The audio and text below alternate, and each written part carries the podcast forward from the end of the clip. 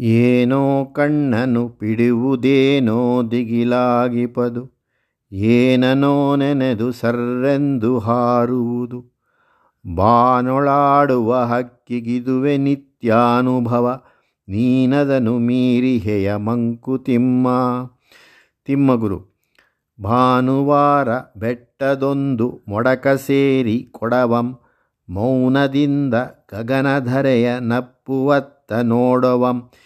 ಹೀಗೆ ನೋಡುವಾಗ ಹಕ್ಕಿಗಳ ರೀತಿ ನೀತಿಗಳನ್ನು ಅವರು ಚೆನ್ನಾಗಿ ಅರಿತುಕೊಂಡಿದ್ದರು. ಹಕ್ಕಿಯ ಕಣ್ಣಿಗೆ ಏನೋ ಕಾಣುವುದು, ಅದನ್ನು ಹಿಡಿಯಲು ಸರ್ರೆಂದು ಅದು ಹೋಗುವುದು, ಆದರೆ ಅದಕ್ಕೆ ಏನೋ ಅಪಾಯ ಬಂತೆಂದು ದಿಗಿಲಾಗುವುದು. ಮುಂದಿನ ಕ್ಷಣ ಇನ್ನೇನನ್ನೋ ನೆನೆದು ಸರ್ರೆಂದು ಹಾರುವುದು. ಆಕಾಶದಲ್ಲಿ ಹಾರುವ ಹಕ್ಕಿ ದಿನ ದಿನವೂ ಹೀಗೆಯೇ ತನ್ನ ಜೀವನ ನಡೆಸುತ್ತದೆ. ನಿನ್ನ ಜೀವನವೂ ಹೀಗೆ ತಾನೇ ನಡೆಯುತ್ತದೆ. ಹಕ್ಕಿಯದಕ್ಕಿಂತ ನಿನ್ನ ಜೀವನ ಬೇರೆಯೇನು?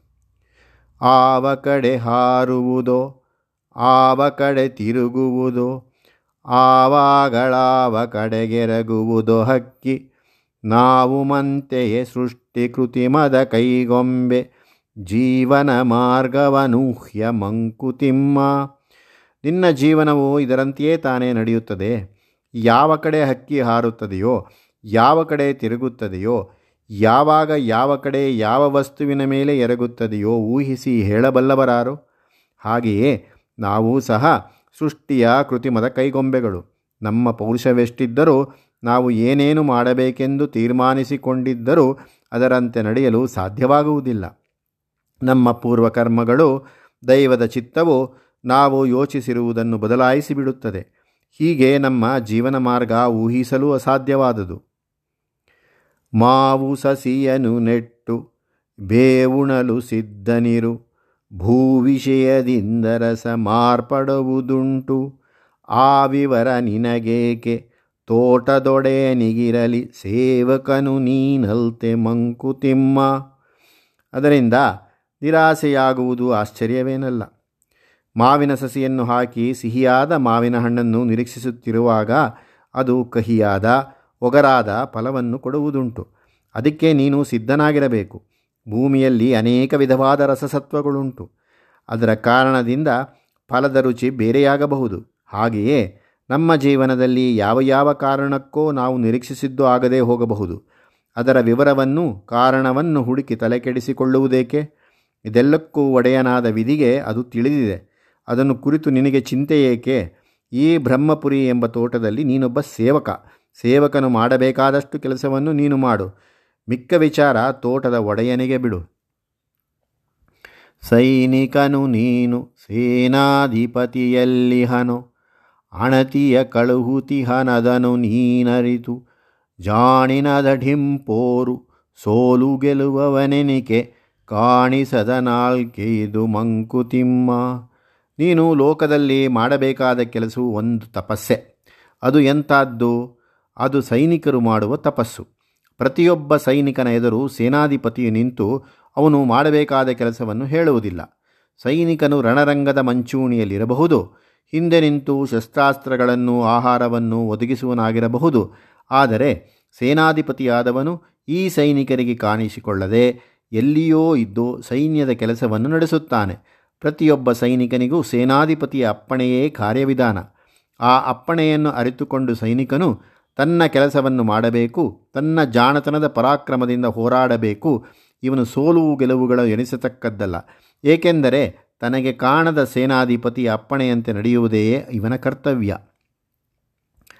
ನಾಯನಿಕಿಗಿರಲಿ ರಣವಿಜಯ ಪರಿಭವ ಗಣನೆ. ಆಯವದರೆಂಬಟನ ಸತ್ವ ಶಿಕ್ಷಣಕ್ಕೆ ಸ್ವೀಯ ಸತ್ವ ವಿಕಾಸ ನಿಜ ಶಕ್ತಿ ಅಭ್ಯಾಸ ಶ್ರೇಯಸಿಗೆ ಸೋಪಾನ, ಮಂಕುತಿಮ್ಮ. ಸೇನಾಧಿಪತಿಯು ತನ್ನ ಸೈನ್ಯದ ಬಲವೆಷ್ಟು, ಶತ್ರುವಿನ ಬಲವೆಷ್ಟು, ರಣರಂಗದ ಸನ್ನಿವೇಶವೇನು, ಇನ್ನೂ ಮುಂತಾದ ಅನೇಕ ವಿವರಗಳನ್ನು ಪರಿಶೀಲಿಸಿ ಜಯ ಸಾಧನೆಗಾಗಿ ಮಾಡಬೇಕಾದ ಸೈನ್ಯದ ಚಲನವಲನಗಳನ್ನು ನಿರ್ಣಯಿಸುತ್ತಾನೆ. ಯುದ್ಧದ ಸೋಲು ಗೆಲುವುಗಳು ಅವನ ಜವಾಬ್ದಾರಿ. ಅದರ ಲೆಕ್ಕಾಚಾರ ಅವನು ಮಾಡಬೇಕಾದದ್ದು ಪ್ರತಿಯೊಬ್ಬ ಸೈನಿಕನಿಗಾದರೂ ಸೋಲು ಗೆಲುವುಗಳ ಜವಾಬ್ದಾರಿ ಇಲ್ಲ. ಅವನು ಸೇನಾಧಿಪತಿಯ ಅಪ್ಪಣೆಯಂತೆ ಅಚ್ಚುಗಟ್ಟಾಗಿ ಕೆಲಸ ಮಾಡಿದಾಗ ಅವನ ಸತ್ವ ಒಂದು ಶಿಕ್ಷಣಕ್ಕೆ ಒಳಗಾಗುತ್ತದೆ, ಅದು ಪಟುವಾಗುತ್ತದೆ. ಹೀಗೆ ತನ್ನ ಶಕ್ತಿಯನ್ನು ಅಭ್ಯಾಸಕ್ಕೆ ಒಳಪಡಿಸಿದಾಗ ತನ್ನ ಸತ್ವವು ವಿಕಾಸಗೊಳ್ಳುತ್ತದೆ. ತಾನೊಬ್ಬನು ಎಷ್ಟೆಷ್ಟು ಸಾಧಿಸಬಲ್ಲನೋ ಅಷ್ಟಷ್ಟು ಸಾಧಿಸಲು ಸಾಧ್ಯವಾಗುತ್ತದೆ. ಶಕ್ತಿ ಒಂದೇ ಕಡೆ ವಿನಿಯೋಗವಾಗುವುದರಿಂದ ಅದು ವ್ಯರ್ಥವಾಗುವುದಿಲ್ಲ. ಹೀಗೆ ನೀನು ಭಗವಂತನ ಅಪ್ಪಣೆಯಂತೆ ನಿನ್ನ ವಿಹಿತ ಕರ್ಮವನ್ನು ಮಾಡಿದರೆ ಅದೇ ನಿನ್ನ ಶ್ರೇಯಸ್ಸಿಗೆ, ನಿನ್ನ ಜೀವೋನ್ನತಿಗೆ ಮೆಟ್ಟಲಾಗುತ್ತದೆ. ಕಾಯಕವಚರಿಸುತ್ತ ಮಾನಸವ ಸೈತಿಡುತ್ತ ಆಯಸಂಬಡಿಸದ ಒಳೊಂತರಾತ್ಮನನು ಮಾಯೆಯೊಡನಾಡುತ್ತ ಬೊಮ್ಮನನು ಭಜಿಸುತ್ತ ಆಯುವನು ಸಾಗಿಸಲು ಮಂಕುತಿಮ್ಮ ಹೀಗೆ ತನಗೆ ಬಂದ ಕೆಲಸವನ್ನು ಮಾಡಬೇಕು. ಮನಸ್ಸನ್ನು ಸಮಾಧಾನದ ಸ್ಥಿತಿಯಲ್ಲಿ ಇಟ್ಟುಕೊಳ್ಳಬೇಕು, ಅಂತರಾತ್ಮವನ್ನು ಆಯಾಸಪಡಿಸಬಾರದು, ಅದನ್ನು ಕ್ಲೇಶಗಳಿಗೆ ಉದ್ವೇಗಕ್ಕೆ ಒಳಪಡಿಸಬಾರದು. ಹಿಂದೆಯೇ ಹೇಳಿದಂತೆ ನಮ್ಮಿರುವು ಮಾಯೆಯಲ್ಲಿ ಅದರಿಂದ ನಾವು ತಪ್ಪಿಸಿಕೊಳ್ಳುವ ಹಾಗಿಲ್ಲ ಎಂಬುದನ್ನು ತಿಳಿದು ಬ್ರಹ್ಮವನ್ನು ಚಿಂತಿಸುವುದರ ಮೂಲಕ ಮಾಯೆಯ ಮೋಹಕ್ಕೆ ಒಳಗಾಗದೆ ಅದೇ ಶಾಶ್ವತವಾದದ್ದು ಅದೇ ಮಾಯೆಯ ಮೂಲಕ ಆನಂದ ಪಡುತ್ತಿದೆ ಎಂಬ ಭಾವನೆಯಿಂದ ಜೀವನವನ್ನು ನಡೆಸಬೇಕಾದದ್ದು.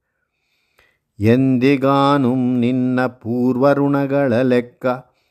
ನೊಂದಬೇಕೆಂದಿರೊಡ್ಡಿಂದೆ?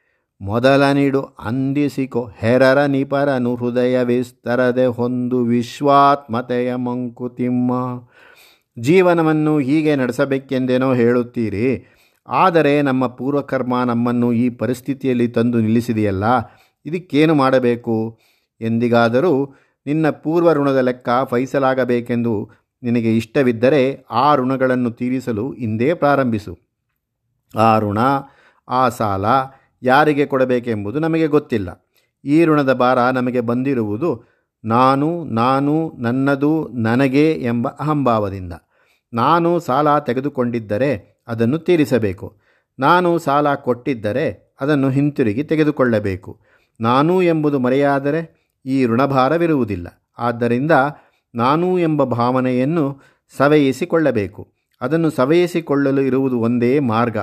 ಅದೇ ಆತ್ಮವಿಸ್ತರಣ ಹೃದಯ ವಿಸ್ತಾರ ಬೇರೆಯವರನ್ನು ತನ್ನಲ್ಲಿಯೇ ಸೇರಿಸಿಕೊಂಡಾಗ ನಾನು ಎಂಬುದು ವಿಸ್ತಾರವಾದಾಗ ಋಣದ ಭಾರ ಕಮ್ಮಿಯಾಗುತ್ತದೆ. ನಾನು ಎಂಬುದು ಎಲ್ಲೆಲ್ಲಿಯೂ ಹರಡಿಕೊಂಡಾಗ ಅದು ವಿಶ್ವಾತ್ಮವಾಗುತ್ತದೆ. ನಾನು ಕೊಟ್ಟದ್ದು, ನಾನು ತೆಗೆದುಕೊಂಡದ್ದು ಇಲ್ಲದೆ ಹೋದಾಗ ಋಣವೇ ಇರುವುದಿಲ್ಲ. ನೀನು ಆಗ ವಿಶ್ವಾತ್ಮನೇ ಆಗಿಬಿಡುವೆ. ತನಗೆ ಬಾರದ ಲಾಭ ತನಯಂಗೆ ಬಂದಾಗ ಜನಕನ್ ಅದು ತನದೆಂದು ಸಂತಸಿಪತೆರದಿ ಜನದೊಳಾರ್ಗಾವ ಸೋಗಾವದೊಡಂ ತನ್ನದೆನ್ನು ತನ್ನ ಭವಿಪನೋ ಜ್ಞಾನಿ ಮಂಕುತಿಮ್ಮ. ತಂದೆಯೊಬ್ಬನಿಗೆ ತನ್ನ ಜೀವನದಲ್ಲಿ ಏಳಿಗೆಯಾಗಲಿಲ್ಲ ಎಂದಿಟ್ಟುಕೊಳ್ಳೋಣ. ತನ್ನ ಮಗನು ತನ್ನ ಸಾಮರ್ಥ್ಯದಿಂದ, ವ್ಯವಸಾಯದಿಂದ ಏಳಿಗೆಯನ್ನು ಪಡೆದರೆ ಅದನ್ನು ತನಗೇ ಆದ ಲಾಭ ಎಂದು ಆ ತಂದೆ ಸಂತೋಷ ಪಡುವುದಿಲ್ಲವೇ ಹಾಗೆಯೇ ಆತ್ಮವಿಸ್ತರಣಕ್ಕೆ ಅಭ್ಯಾಸ ಮಾಡುತ್ತಿರುವವರು ಯಾರು ಯಾರಿಗೆ ಸಂತೋಷವಾದರೂ ಏಳಿಗೆಯಾದರೂ ಅದು ತನಗೇ ಆಯಿತೆಂದುಕೊಂಡು ಸಂತೋಷಪಡುತ್ತಾನೆ. ಇಲ್ಲಿ ನನ್ನದು ಅವನದು ಎಂಬ ಭೇದ ಭಾವನೆ ಇಲ್ಲ. ಇದೆಲ್ಲವೂ ಭಗವಂತ ಎಂಬ ಭಾವನೆಯುಳ್ಳ ಜ್ಞಾನಿ ಎಲ್ಲಿ ಶ್ರೇಯಸ್ಸಾದರೂ, ಸಂತೋಷವಾದರೂ, ಏಳಿಗೆಯಾದರೂ ಅದು ತನಗೆ ಆದದ್ದೆಂದು ತಿಳಿದುಕೊಳ್ಳುತ್ತಾನೆ. ತನ್ನ ಮನದಾಟಗಳ ತಾನೆ ನೋಡು ತನಗುವ, ತನ್ನೊಳಗೆ ತಾನಿರ್ವರಾದವಳು ಬಾಳ್ವ. ಚಿನ್ಮಾತ್ರವನು ಬೇರೆ ಬಗೆದು ಜಾನಿಪ ಚತುರ, ಧನ್ಯತೆಯ ಕಂಡವನು ಮಂಕುತಿಮ್ಮ ಮನಸ್ಸು ಇಂದ್ರಿಯಗಳಿಂದ ಬಂದ ವಿಷಯಗಳನ್ನು ನೋಡಿ ಅನೇಕ ವಿಕಾರಗಳಿಗೆ ಒಳಗಾಗುತ್ತದೆ. ಮನಸ್ಸು, ಬುದ್ಧಿ ಮುಂತಾದ ಅಂತರಿಂದ್ರಿಯಗಳು, ಕಣ್ಣು ಮೊದಲಾದ ಬಹಿರೀಂದ್ರಿಯಗಳು ಅವುಗಳನ್ನು ಆಕರ್ಷಿಸುವ ಹೊರಗಿನ ವಿಷಯಗಳು ತ್ರಿಗುಣಾತ್ಮಕವಾದ ಪ್ರಕೃತಿಯ ಆಡಳಿತಕ್ಕೆ ಒಳಪಟ್ಟವು. ಇವು ಪ್ರಕೃತಿಯ ಆಡಳಿತಕ್ಕೆ ಒಳಪಡದ ಆತ್ಮವನ್ನು ವಿಕಾರಗೊಳಿಸುವುದಿಲ್ಲ. ಹೀಗೆ ವಿಕಾರಗೊಳ್ಳದ ಆತ್ಮ ವಿಕಾರಕ್ಕೆ ಒಳಗಾಗುವ ಜಗತ್ತು ಇವುಗಳ ಯಥಾರ್ಥವನ್ನು ತಿಳಿದ ಜ್ಞಾನಿ ತನ್ನ ಮನಸ್ಸಿನಲ್ಲಿಯೇ ಜಗತ್ತಿನಲ್ಲಿಯೂ ಆಗುವ ಆಟಗಳನ್ನು ನೋಡಿ ಅವು ಅಂತರಾತ್ಮಕ್ಕೆ ಸಂಬಂಧಿಸಿಲ್ಲವಾದ್ದರಿಂದ ನಗುತ್ತಾನೆ. ಅವನು ಅಂತರಂಗವನ್ನು ಬ್ರಹ್ಮಕ್ಕೆ ಕೊಟ್ಟಿರುತ್ತಾನೆ. ಆದರೂ ಲೋಕದ ವ್ಯವಹಾರದಲ್ಲಿ ಪಾಲುಗೊಳ್ಳುತ್ತಾನೆ. ಹೀಗೆ ಅವನು ಒಬ್ಬನೇ ಆದರೂ ಇಬ್ಬರಂತೆ ಬಾಳ್ವೆ ನಡೆಸುತ್ತಾನೆ. ಅವನು ಜ್ಞಾನಸ್ವರೂಪನಾದ ಬ್ರಹ್ಮವಸ್ತು, ಈ ಲೋಕದ ಕಾರ್ಯಗಳಿಗೆ ಅಂಟತಕ್ಕವನಲ್ಲ ಎಂಬುದನ್ನು ಧ್ಯಾನಿಸುವ ಜಾಣ, ಚತುರ. ಅವನೇ ತನ್ನ ಜೀವಿತದ ಗುರಿಯನ್ನು ಸಾಧಿಸಿದವನು ಅವನೇ ಧನ್ಯ.